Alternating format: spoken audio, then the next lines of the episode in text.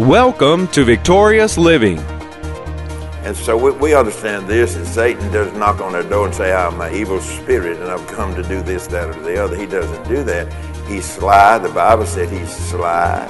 Uh, he's, he has some wisdom about what he wants to do, or he's wise and has schemes and things. So he's not, he's not as dumb as, as uh, sometimes we call him to be. Welcome to Victorious Living with Pastor Charles Cowan. Today, Pastor Cowan shares with us part two in his series, The Reward of Obedience. We invite you to stay tuned to today's program. If you can't, we invite you to visit our website at victoriousliving.org. There you'll find other audio and video resources to help you in your Christian walk. And now, here's Pastor Cowan as he shares The Reward of Obedience. When you look at the Bible, the Bible is an, a book of instruction, the Bible is a book of correction, and the Bible is a book of victory. But, but if you leave one off, then it hinders the other. So the instruction points to victory, and the correction points to victory.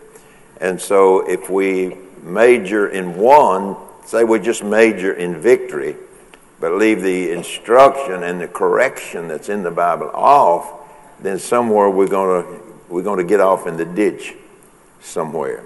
So I think in these seasonal things that that uh, like it was like years ago, back in the uh, late seven, early late sixties, early seventies. Seems like that God sent the message of faith, at least what I'm familiar with, to kind of pull us out of the ditch of defeat or having an attitude of defeat, and pull us in that direction. And then uh, there was back in the day, in the 50s and into the 60s, God was pulling the people out of the denominational world into the movement or the receiving of the Holy Spirit. So God, it seems as God works seasonal to keep us from getting in the ditch on one side or the other. In other words, He's instructing us to keep it between the lines. Don't you, don't you like those little things on the new cars, newer cars? Uh, you know, it's got a little thing on there that tells you if you're getting over too far one way or the other. And uh, it's been a real help to me. Been a, been a big help to me. So, in teaching on correction now, you're going to have some that's more in tune with hearing victory. And if you uh, teach on instruction, you're going to hear more people or see more people that wants to still continue to leave that aside and just zero in on the victory. But once, like I said earlier, once we understand that correction and instruction are scriptures that takes us to the ultimate victory. And so we don't want to leave one off at the expense of, of the other. And it's easy to do that, folks. It's, it's, not, it's not difficult to do that. It's very, very easy to do that. So I wanted to talk tonight. I, I shared with you last Wednesday evening on the benefits of obedience. And so, you know, sometimes obedience is not necessarily what people like to hear. Now, I don't know about you. You have to determine that yourself. I'm not saying who, what, just in general. Obedience is something, you know, I never did like the word when I was growing up. And so, uh, since we are in the family of God, sometimes people don't like it. But it's in the Bible. And I say that in reference to preaching on love. There's some people don't want to hear that. Some people done told me they didn't want to hear that. And so, but it's in the Bible. And so, if it's in the Bible, even if it comes across correctional, it's leading you somewhere. It's taking you to a place that you can't get to until you get to that place of obedience. Or, you know, like I said, back to the correctional instruction that's in, in the scripture.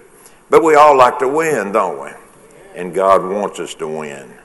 God wants us to win. So tonight I'm going to share with you on how to revenge the spirit of disobedience. Paul in his writings he calls he calls disobedience that there is a spirit that is behind disobedience in our life or in a person, a Christian's life. So we're going to begin in Ephesians chapter 2, and we're going to read the first two verses.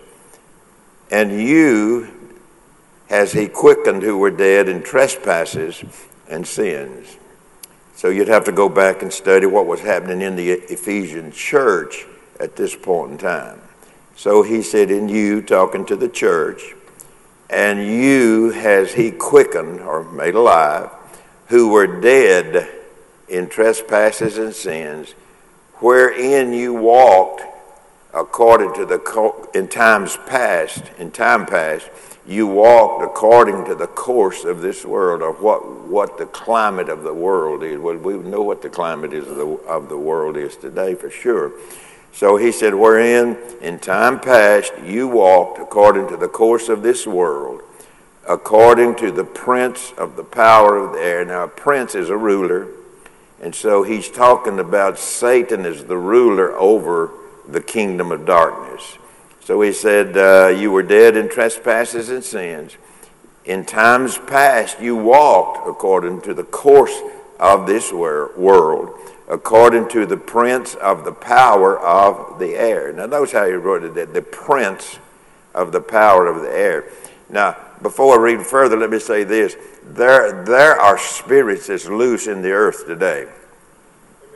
I think sometimes the Christians think uh, that, that they don't that doesn't apply to them, but these spirits are aerial. They are in the air. They're all around us. The prince of the power of the air, Satan being the prince of the power of his kingdom uh, in these spirits that are aerial. Now, what they seek, what the spirits seek, they seek to get into people. Sometimes, if they can't find a person to get into, they'll get into even an animal. But they seek to get into, Satan's desire is to get into the mind of those who have professed Christ, professed Jesus as their Lord and their Savior. So, but he is talking in this verse of Scripture, he is talking about people who once were walking in the darkness. And he said, you, talking to them, you he has quickened who, who, were, who were dead in trespasses and sins, wherein in time past you walked according to the course of this world, according to the prince of the power of the air, the spirit. Now, notice what he, how he words it the spirit that now works in the children of disobedience. So he's making reference to not, not the church necessarily, but he's making reference to the world, the, the, the influences of evil spirits that are in the world. And so we, we understand this that Satan does knock on our door and say, I'm an evil spirit and I've come to do this, that, or the other. He doesn't do that. He's sly. The Bible said he's sly. Uh, he's, he has some wisdom about what he wants to do, or he's wise and has schemes and things. So he's not, he's not as dumb as, as uh, sometimes we call him to be. He's not, but, but I've always thought about it like this if I hear him, listen to him, and do, do like him, that makes me just as dumb as him. You know, or makes us, let, whatever the word you want to choose, to use that. And so, let me read it to you again. And you, talking, Paul talking to the Christians at Ephesus, you God has quickened you were dead in trespasses and sins. You were in times past, or you did in times past, walk according to the course of this world. According the course of this world is according to the prince of the power of the air. That's satanic works and influences of demonic spirits that is in the world today. And he said, uh, You walked according to the prince of the power of the air the spirit that now works in the children of disobedience. So he's talking to he's talking to folks that are not Christians, but yet he tells them up front, you know, you come out of that and you've come into faith in Christ. So you're not in that now, and so he is just giving making a contrast of the two. Some people are there, we're walking after the prince of the power of the air, the demonic influences. and some had been born again. So, in doing that, here's what we remember, what we must know is that just because that I'm, I get born again does not mean these demonic spirits that are aerial leaves me alone. They seek to gain influence in my thinking, how I think, because they want me to think like they think. And so there's where we get into the subject of disobedience, of not obeying God, where our stand against these spirits that are roaming out here in the air that we don't take our stand. How do we do it? We take our stand by receiving the instruction that the Word gives us of how to keep them out. And if correction is needed, it gives us correction. But you know, sometimes correction is not a good word, even in the Christian community, even in the body of Christ. It's not really a good word. They really don't want to hear. There's people probably here tonight that don't like that word correction. So, but yet we all need it. When you were a child growing up, you probably thought you never did need correction. Huh? You know, that you didn't like correction. Come on now, let's just let's just get down to the nitty gritty. You didn't like correction. I, did, I, I only time I began to like it is when Mama forced me to. and so we don't want to be forced to be in line we want to do that by submitting ourselves to our Heavenly Father or to the Word. There's how we want to work it today, those of us who are in the body of Christ.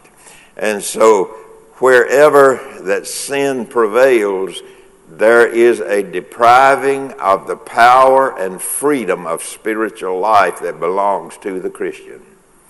Freedom of, the, of, of, of life, blessing of life, a good life, whatever terminology that we want to use, it belongs to us because Jesus purchased that for us. So it does belong to us.